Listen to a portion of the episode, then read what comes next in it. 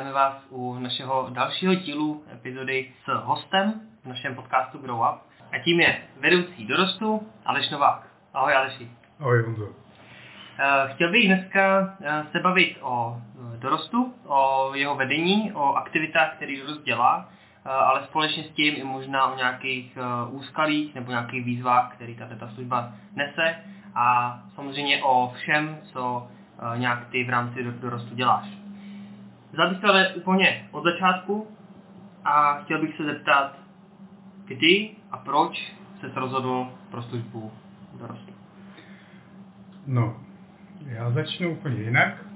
Eh, já jsem nastoupil do Mlejna v roce 2004, kde jsem se setkal s Pepou Beranovým, který vedl dorost právě v Horní Krupí. A on v té době internet byl v plenkách a tak já jsem připojení měl na internet, tak jsem mu začal schánět různý pobyty pro děcka. Takže uh, oni jezdili a já scháněl, občas jsem mu vypomohl nějakým vytisknutým diplomem. To bylo všechno. Pak přišlo jaro, já jsem se na pobyt a Pepa za mnou přišel a říká, jedeš s náma. Má reakce byla, ne, nejedu. A on říká, ne, jedeš. Máš napsanou dovolenou a jedeš jsem vlastně jel s nima poprvé na pobyt. Tam mě zaujalo to, jak ty děcka se k sobě měli rádi, nebyly tam žádný ty vulgární zprostý slova. Tak mě to oslovilo, no a tak jsem na dorost začal postupně chodit pravidelně. Pak v létě, v roce 2005, už ty letopočty přesně nedávám, jsem s nimi jel poprvé na tábor, eh, kde už jsem měl nějaké hry na starosti a chodil jsem na programy, čeho jsem se účastnil, ale akorát, že jelikož jsme s oba dva byli ze stejné práce, tak jsem se musel vrátit o tři dní dřív. No a vůbec to mi nechtělo. Tak jsem uh, tu noc před odjezdem jsem strávil na kopci a tam jsem přemýšlel, jestli pán Bůh je nebo není, čemu vůbec ty děcka věřejí, nebo ty, a ty dospělí. No a teď už se blížilo ráno, tak jsem vylezl na ten kopec úplně navrh a koukal jsem, jak vychází sluníčko. A v tu chvíli jsem se rozhodl, protože svůj život dám Pánu Bohu. Tak to je takový svědectví o tom, jak jsem uvěřil. A vlastně od té doby jsem začal sloužit pravidelně. V čem pro tebe byla zrovna služba dětem tak eh, zajímavá? To, do čeho jsi chtěl věnovat svůj čas? Eh, je to tím, že eh, oni mě stále něčím novým překvapují a baví mě to s nimi. Vím, že jako s mladší skupinou si nerozumím, do těch, to jsou ty prvňáci, druháci, jako srandičky občas jo, ale to je tak všechno. No a tyhle ty teenagery, to je taková ta generace, která mě oslovuje a jim rozumím. Znamená to, že eh, vedoucím dorostu mm, zhruba už eh, minimálně nějakých 15 let uh, asi seš. Uh, za tu dobu mm, mohl bys si říct to, co pro tebe byla možná největší výzva? Největší výzva pro mě bylo, uh, 100% byl křest, ale o tom třeba nikdy jindy. Ale největší výzva pro mě byla, když jsem byl vedoucím dorostu, tak uh, člověk, jak pocházím z nevěřící rodiny, a člověk si začal žít svým životem a vlastně jsem nějak od toho Boha začal pomalu odcházet, až jsem se dostal na takovou křižovatku a já jsem se říkal, ale když uh, ty s tím Pánem Bohem nežiješ a jak chceš někoho k tomu výst, k tomu Pánu Bohu, jako děcka, že jo. No tak jsem stál na takový křižovatce a přemýšlel jsem, jestli dál pokračovat s Bohem život, anebo se na to vyprdnout a vrátit se do těch svých starých kolejí, který jsem žil. Mohl jsem se na to vypadnout, mohl jsem, protože bydlím v Holičkové dorost je v Kropí, tak jsem mohl za sebou zabouchnout dveře a o nic se nestarat, nechat to tak, jak to je. Ale nedalo mi to a tenkrát jsem zajel za Romanem Najmanovým, to byl tehdejší kazatel a prostě jsem mu to takhle řekl, jak to je, že stojím na křižovatce a že nevím, jestli jít žít s Bohem, anebo jít si svou cestou. A on mi na to řekl, že pojď, zkusíme spolu něco. A já jsem mu začal pravidelně naštěvovat, scházeli jsme se co týden na týden. on mi dával různé cvičení, nebo jsme spolu četli Bibli. No a tím pádem se zase nastartovala ta moje cesta zpátky k Bohu. A, a to, co je největší, co jsem se za ty léta naučil, že když já ten život s Bohem žiju, tak mám co předávat a ty děcka to vnímají. Vím, že i z mýho pohledu jako vedoucího mládeže eh, dostávám do mládeže vlastně lidi, který eh, vlastně děcka, eh, který vlastně pochází z dorostu, takže vlastně můžu pozorovat, jak jsou zhruba připravený na ten, na ten život, na to všechno, co je čeká. A musím říct, že většinou nějaká reakce, kterou oni mají, je, že i možná i ty, jak jsi teďka sám říkal, že vůči tobě mají nějak eh, nejenom respekt, ale i možná zhlíží, možná mají, um, mají v mnoha věcech v tobě vzor. Uh, čím myslíš, že to může být? Co je nějaká hlavní věc, uh, na kterou jako nedáš dopustit um, jako vedoucí dorostu? Uh, čím se snažíš ty dětka získat? Já se nesnažím získat, ale spíš s nima jednám na rovinu. Že prostě dnešní doba se mi nezamlouvá, jako mobily jsem zakázal, protože ten čas na to být s nima je krátký, aby půl hodiny trávili s mobilem, to se mi nelíbí, ale je to, naučil jsem se za, tu, za ty léta, že když po nich něco chci, tak uh, do té práce jdu s nima třeba. Nebo je, když se od nich něco dozvím, tak se to nechám pro sebe. Jako je to důvěrný, nechám se to pro sebe. Nebo člověk jim dokáže poradit, ale je to spíš taky o tom mm, jít s nima a naslouchat jim. Protože dnešní doba je taková, že mně to někdy připadá, že těm dětskám nikdo nenaslouchá. Že jim chybějí ty přátelé, který, který by je vyslechli a který by se s nimi bavili. A svým způsobem já je beru na stejné rovině, ale odtaď pocať, takže když se řekne nějaký úkol, tak uh, ho musí splnit. Já si myslím, že to je to, co oni berou. Možná někdy děláme podcast uh, s dorošťákama, aby jsme zase si vyslechli druhou stranu. Uh, každopádně Um, pojďme teďka trošku odstoupit od uh, konkrétně teda uh, dorostu Horní Krupí. Um, ty se v poslední době začal víc zapojovat do uh, trošku mezi dorostové práce a dal by se říct až jako celorepublikové práce s dorostem. Uh, jaká je teď tvoje role v rámci dorostové unie? Začalo to tím, že jsem se naučil přijímat výzvy a jelikož pán Bůh nemluví jenom skrze písmo a skrze tohle, ale já vnímám to, že on mluví skrze lidi. A e, tak jsem se naučil přijímat vize. Začalo to vlastně tím, že za mnou přišla Dana, bude to něco jiného, a aby jsem vstoupil do staršovstva. Taky jsem, první reakce byla ne. A ona měla takový pádný důvody a pak řekla, pojď, půjdeme se za to modlit. A vlastně za týden se sejdem a ty mu řekneš buď ano, nebo ne. Tam to bylo jednoduché, tam o tom rozhoduje sbor. Ale pak eh, stejná situace nastala, když vlastně za mnou přišel Honza Homolku, který končil do Rostoviny a povedal mi, budeš hodný kandidát do voleb.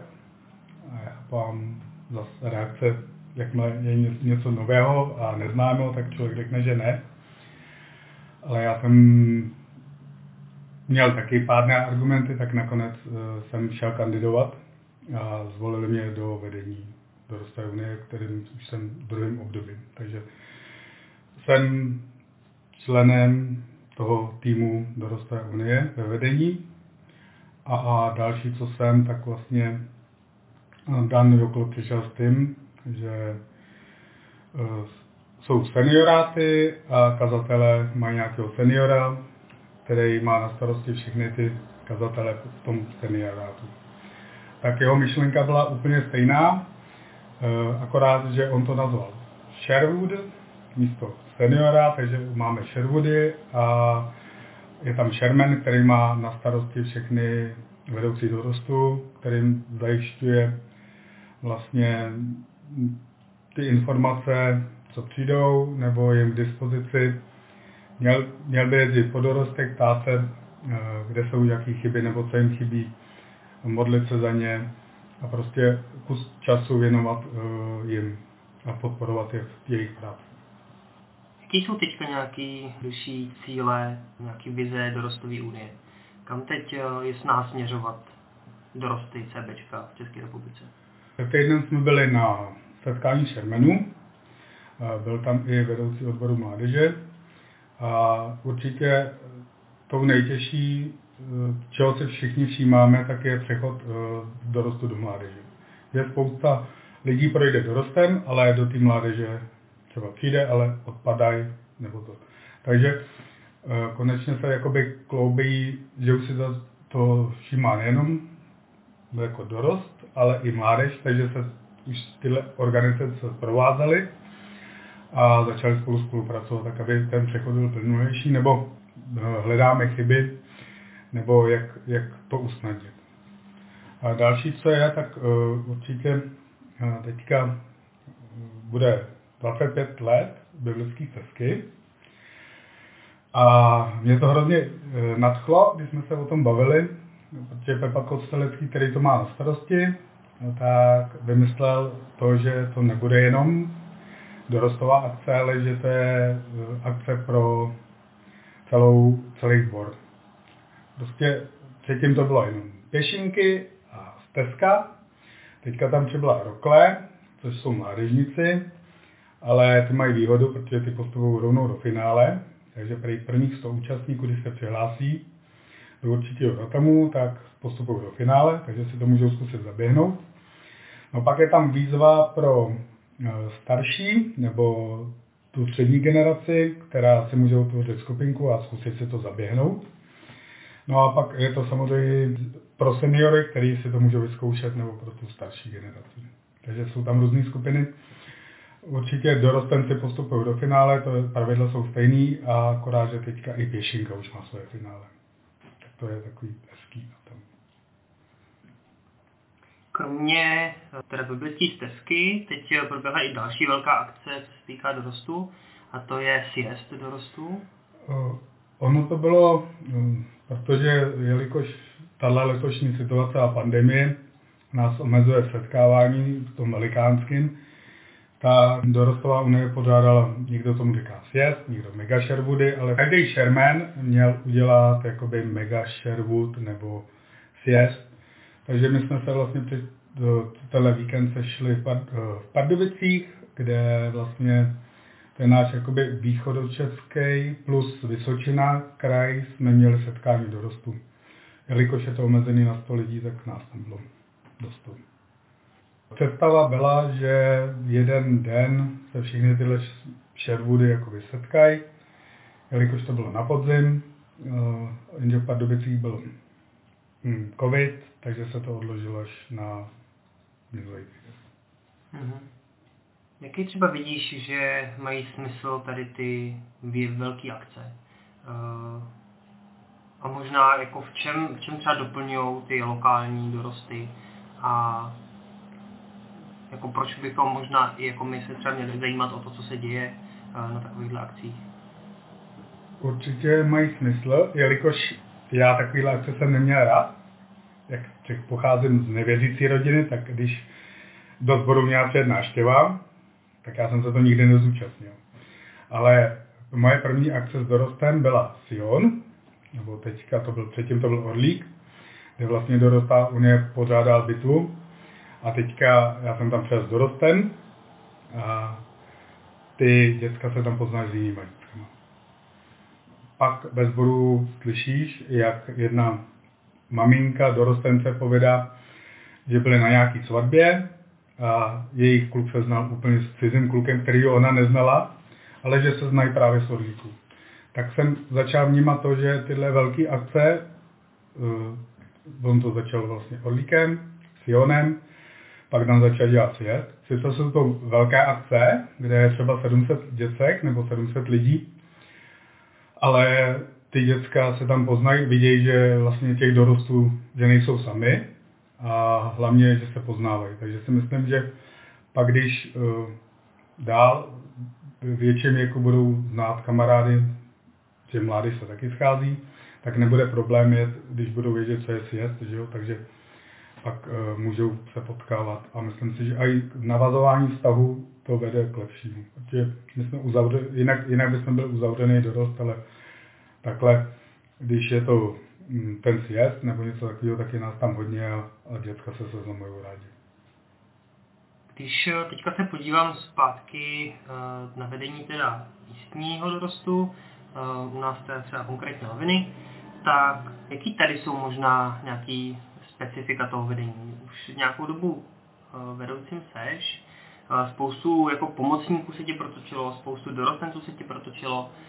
Jsou nějaké věci, se kterými um, jako třeba bojuješ, nebo jsou nějaký, nějakou výzvou uh, v jako každotýdenním vedení toho dorostu, ať už třeba z tvojí strany, nebo možná i co sa, samotný ten dorost jako nabízí za výzvy? Um, myslím si, že největší výzva je čas. Jak pro každého vnímáš to i sám, protože eh, ten čas, který ty věnuješ těm dorostencům, tak eh, protože oni chtějí být spolu. Je nezajímá učení, je nezajímá to a oni, oni cení ten čas, který jsou spolu. A já si myslím, že to je ta devize, protože v tom čase, když my jsme spolu, tak jim můžeme předávat Pána Boha, můžeme učit, můžeme vlastně vykládat, bavit se, tvořit jakoby společný čas. Takže to, jelikož každý někde pracuje, tak kolikrát je těžký i pro mě nebo pro ty ostatní najít si ten čas, aby jsme jim mohli sloužit. A když pracujeme, tak je to o to těžší. V tom případě mám otázku, co tě motivuje k tomu být pořád dál vedoucí dorostu? Eh, zatím mě to baví, to je to nejdůležitější. Eh, teďka mám na to čas, jelikož jsem svobodný, tak jako doma mě nic nečeká, nebo ne, nečeká, to je hloupý říct, ale jako nemusím eh, ty rodinné záležitosti doma řešit. Takže ten svůj čas, který by se mohl jiný věnovat rodinám, tak já můžu věnovat dorostu. Takže to je jedna věc. Eh, pak mě to naplňuje. Určitě, jako myslím si, že kdyby pán Bůh mě tam nechtěl mít, nebo tohle, tak eh, možná odejdu, že by mě to mohlo zprotivit, nebo jako to, ale mě to zatím baví. A i když jedu z akce utahaný, unavený, a, tak ale duševně jsem někde úplně jinde. To mě pozvedne. Takže zatím mě to ne, nevybíjí, ale spíš nabíjí. Jaký je tvůj nějaký sen, eh, nějaký cíl pro dorostence, který tam máš? Eh, co si přeješ, aby si odnesli v momentě, kdy jim je třeba 15 a z dorostu odchází? Eh, vnímám to, že by bylo ideální nebo by bylo fajn, kdyby tyhle ty všichni, co odcházejí z dorostu do mládeže, už znali Pána Boha, měli s ním nějaký osobní vztah, anebo se rozhodli pro to vlastně se nechat pokřtít, nebo prostě, aby byli ukotveni. Protože no, přijde nová škola pak, že jo, noví kamarádi a myslím si, že ten vliv těch středních škol je na ně větší a nehledně na to, jestli dojíždějí, toho času už je méně. Takže vnímám to, že by bylo fajn tohle. A nebo mm, to bude takový kolektiv, který uh, bude melený, který se bude mít rád vlastně a nebude problém zastřelit do mládeže, protože budou jedna skupina, která se navzájem dokáže podporovat a i v té mládeži. Možná uh, i dneska nás poslouchají někteří lidi, kteří uh, třeba i mají srdce, eh, srdce pro děti, je nějaká možnost, eh, jak se někdo může jakýmkoliv způsobem zapojit? Jako Sherman určitě Dorostová unie pořádá spoustu akcí, jakoby je tam, to je pro dorostence, je tam Rácovská škola, která je v prázdninách, jsou tam dva stupně, kde vlastně ty dorostenci, pokud mají touhu sloužit dál, jakoby sloužit, tak je tam naučej uh, vlastně dají podlídnout eh, takovou tu pokličku, jak si chystat hry, jak si chystat programy, to, co to obnáší, protože eh, to vedení není jenom o těch hrách, ale o tom je tam o plánování, jak si třeba připravit víkendovku, ale pak v tom druhém stupni jim tam nechají nahlídnout i do těho právního, protože přece jenom neseme zodpovědnost. Takže to je jedna věc. Pak se dělá rádcák, myslím, nebo vedoucák, vedoucák, kde už vlastně to uh, jsou připravený, je to víkendovka, mám takové tušení, a tam už je to o něčem jiný. Tam si to vyzkoušejí v přírodě, jak to to. Uh, pak dorostlá unie chystá kavalerskou cestu, je to, kde vlastně seš vyslán do zahraničí, je to pro dorostence, dá se říct, nebo spíš mládežníky. A teďka, co loni nevyšlo, tak bylo to, že uh, kdybys chtěl si to jakoby vyzkoušet v jiném dorostu, jak to funguje. Že třeba že každý dorost podádá tábory, takže kdyby se rozhodl tohle vyzkoušet, tak by se mohl třeba do Prahy se domluvit, kdyby Praha skáněla nějakého vedoucího, takže bys mohl vyzkoušet tábor Samozřejmě to s doporučením, jakoby, aby ten, kdo si tě bere na starost, aby si nekupoval zajíce pytli. Takže to. Ještě eh, bych si chtěl zeptat, protože eh, v našem podcastu je snaha eh, bavit se o církvi, bavit se o tom, jak možná jako křesťaní se dokážeme věnovat jako různým oblastem v, v životě společnosti. A tak mě zajímá tvůj pohled. Myslíš si, že církev, a teď nemyslím konkrétně třeba naší denominaci, ale uh, možná obecně, nakolik máš rozhled, a myslíš si, že církev se věnuje dětem dostatečně a věnuje se jim dobře? Já použiju slova, který jsem slyšel, nevím, kdo, kdo je teda řekl, ale církev uh, předá dětem něco, co vlastně oni v jiných, jakoby ve fotbalu, v různých kroužkách nezažijí a to je láska. Že tady není soutěživost, tady když uh, ti něco nejde, tak tě ostatní neodsouděj, ale uh, buď ti to s láskou předají, nebo jako prostě nejde u nás ta soutěživost v té církvi. Jo? Že my se máme vlastně rádi a myslím si, že ty děcka mezi sebou se mají taky radši a jo, jsou tam hádky, tam tam to znáš, když, když, když o něco jde, tak to prostě jinak nejde. Ale jako ty sporty mě připadají, že jsou vyhacovaný nebo něco takového, ale to tady u nás není. Takže eh, my, my to máme ten, tu devizi církev má určitě, že to je všechno dělané s láskou.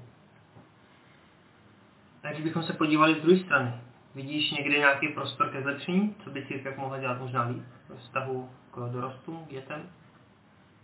Já si myslím, že to je o každý denominace nebo dorostu, je to každý jiný, protože každý dorost, každá, každá mládež nebo i to je specificky, takže ono je těžký takhle na to odpovědět. A myslím si, že no, tam, kde dorost funguje a nejsou s tím problémy, tak, tak se nic nemusí dít, ale jakmile to nepřestane fungovat, tak uh, tam se něco děje. Jo. Ale nevím takhle. Zajímá mě ještě eh, jedna oblast, a to je oblast, eh, která je s dětma eh, extra spojená, a to sice proto, že jakoukoliv akci, cokoliv chcete dělat, vlastně ve věku dětí nejde udělat bez jejich rodičů. Jak třeba ty vnímáš spolupráci s rodičema, nakolik třeba jsou tvoje hranice, kam ještě jako můžeš děti učit, něco, něco jim předávat, něco rozhodovat a kde prostě už to necháváš na jejich rodičích? Určitě eh, nechodím přesto, když rodiče něco zakážou, tak to zakázali. Když kolikrát eh, člověk vnímá to, že, to, že s nima spolupracuješ, tě nechtě, že se děti přebíráš, jako předáváš, tak tam i navážeš nějaký vztah s nima. A někdy, jak jsem vnímal, že by šlo třeba je přemluvit, ale jakmile oni řeknou ne, tak uh, přes to vlak nejede. Takže vždycky to. I děcka třeba, když, když řeknou, rodiče to řekli takhle, tak to vlastně mm, tak má být. Takže my se to i držíme. A jinak uh, někdy je lehčí spolupráce s těma s rodičema nevěřících dětí, A protože je to asi pro ně nový, nebo něco takového, a kolikrát je těžší jako organizace nebo někdy něco, ale je to asi možná tím, že se známe, tak jako od těch, eh, že někdy, a já jsem flegmatický, nebo jakoby eh, ne zas takový cestný, nebo to tak je někdy těžký vlastně uh, s nima, nebo se mnou, ne, ne komunikovat, ale jako třeba ohledně přihlášení na tábor, napíšeš do kdy, on je čas, no, já mám taky čas, no, pak to kolikrát hodíme to všechno na poslední chvíli. Ale myslím si, že ta chyba spíš u mě, než u těch rodičů. Já bych si chtěl, já bych si chtěl na závěr eh, zeptat, poprosit tě o závěrečnou myšlenku. Pokud eh, nás poslouchají možná nějaký dorošťáci, případně uh, nás poslouchají třeba rodiče dorostenců. Co je něco, co by si chtěl dorostencům, ať už takhle přímo, anebo třeba skrz jejich rodiče, zkázat? Aby, když do toho, do toho dorostu chodějí, tak aby tam drželi, aby se nebali ptát, jako, protože myslím si, že všichni máme vždycky spoustu otázek, ale se na ně bojíme zeptat.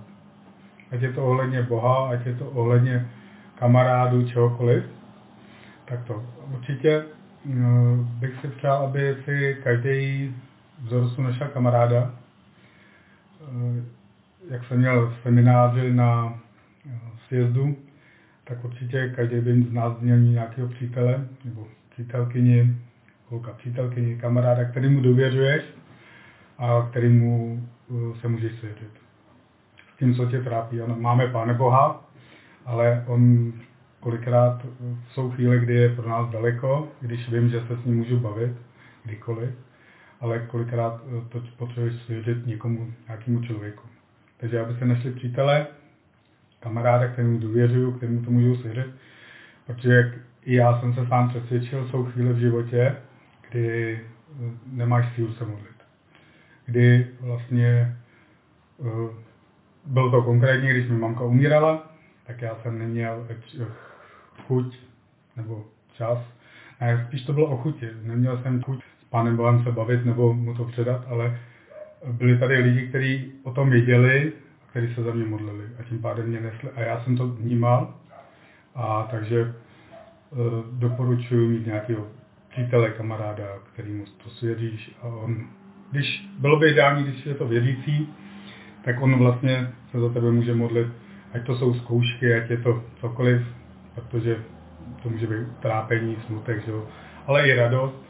Takže když ty mu to předáš, tak on, on, on se za tebe může modlit a je to rychlý, jednoduchý a já si myslím, že to každý pro to udělá rád. Já ti moc děkuji, Aleši, za tvůj čas a ať už tady se mnou v našem podcastu, tak i za ty léta strávený starostem. Taky děkuji, Honzo. A my se budeme těšit zase u dalšího dílu našeho podcastu eh, někdy v budoucnu. Mějte se hezky. Na nové díly se můžete těšit každé pondělí a pátek zde na Spotify.